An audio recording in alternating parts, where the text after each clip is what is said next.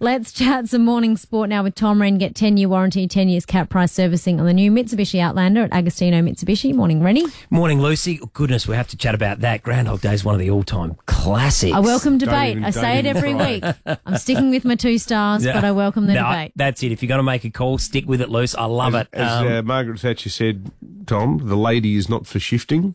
You can, no way you can talk loose around. Um, Hall of Fame night, the Australian Football Hall of Fame, always a special night, and particularly so last night because we had five South Australians inducted of the seven who went in last night. It was so good. It was such a good night, wasn't it? It was- I couldn't stop watching it. Magnificent. I was the same. Um, and, you know, I'll, for people waking up this morning saying, well, who was inducted? The two that weren't from South Australia, Sam Mitchell, uh, went in there last night, and also Jimmy Bartel, who, in my opinion, one of the best ever wet weather players I've ever seen. Just so clean. He was a beautiful player. One of only six to have won a Brownlow, Magarey medal, and a premiership. Um, there's not many that have achieved those three. And then the South Australians, Tom Leahy, who um, was playing in the early 1900s for Western North, 169 games. Many argue the greatest ever ruckman that South Australia's produced. Mark Williams, um, I mean, he is football. He he has contributed so much. And then there was Corey Enright, who played at Geelong and was an absolutely wonderful player, triple premiership. Michael Aish, who was just Norwood royalty.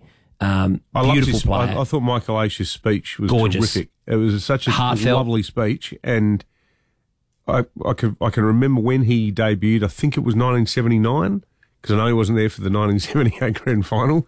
I'll reserve any nasty commentary about that out of respect to Michael Aish, but the um, it, just instrumental and the look on Neil Balme's face just Hmm. oozing with pride. But he's such a sort of righteous, morally driven bloke.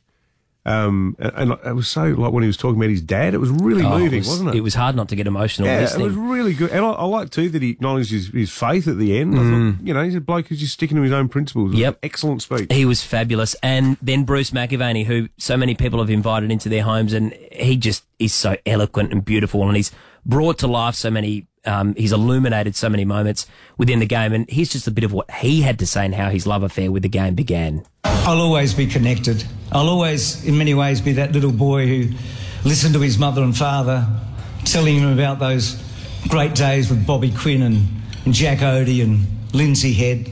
I'll never forget them. And, you know, that joy they gave me and that feeling, it's, it's there forever. It's the greatest game in the world.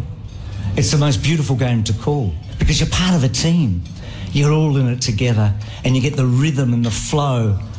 And then suddenly somebody does something that's unbelievable.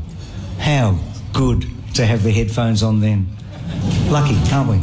The um the conversations with Cornesy, Bruce McAvaney did Mm-hmm. is well worth a listen. Talks a lot about his upbringing here in Adelaide and how he actually got started into commentary and, and his career with sports calling. So if you haven't heard it, just Google Bruce McAvaney with Graham Cornes. Well Yeah. worth a listen. Yeah, I was actually when I was watching it last night, Liz. I was thinking of you and your dad, Mm. and because you know you think about about Aish and what he meant to Norwood, Magarey medal, part of the '84 Premiership team when they beat Port.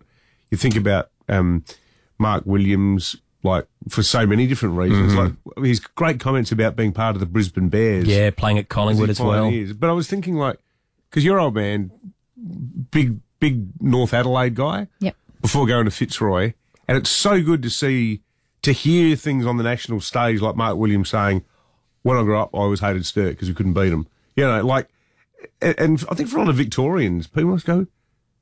Did it all really mean that much? Mm. Were there really 55, 60,000 people at state games in South Yeah. Australia? Like, it must strike them as something of a surprise. Yeah, and and it's great that there was that recognition. That's why to have five there last night was outstanding. But um, all great speeches, all thoroughly deserved. Um, so a very good night, and well done to all of the inductees. Great night. Now let's get you, ready Rennie. for the festival. Insomnia resumes this Well, evening, Tom. exactly. And the English have gone all out pace. No Moeen Ali.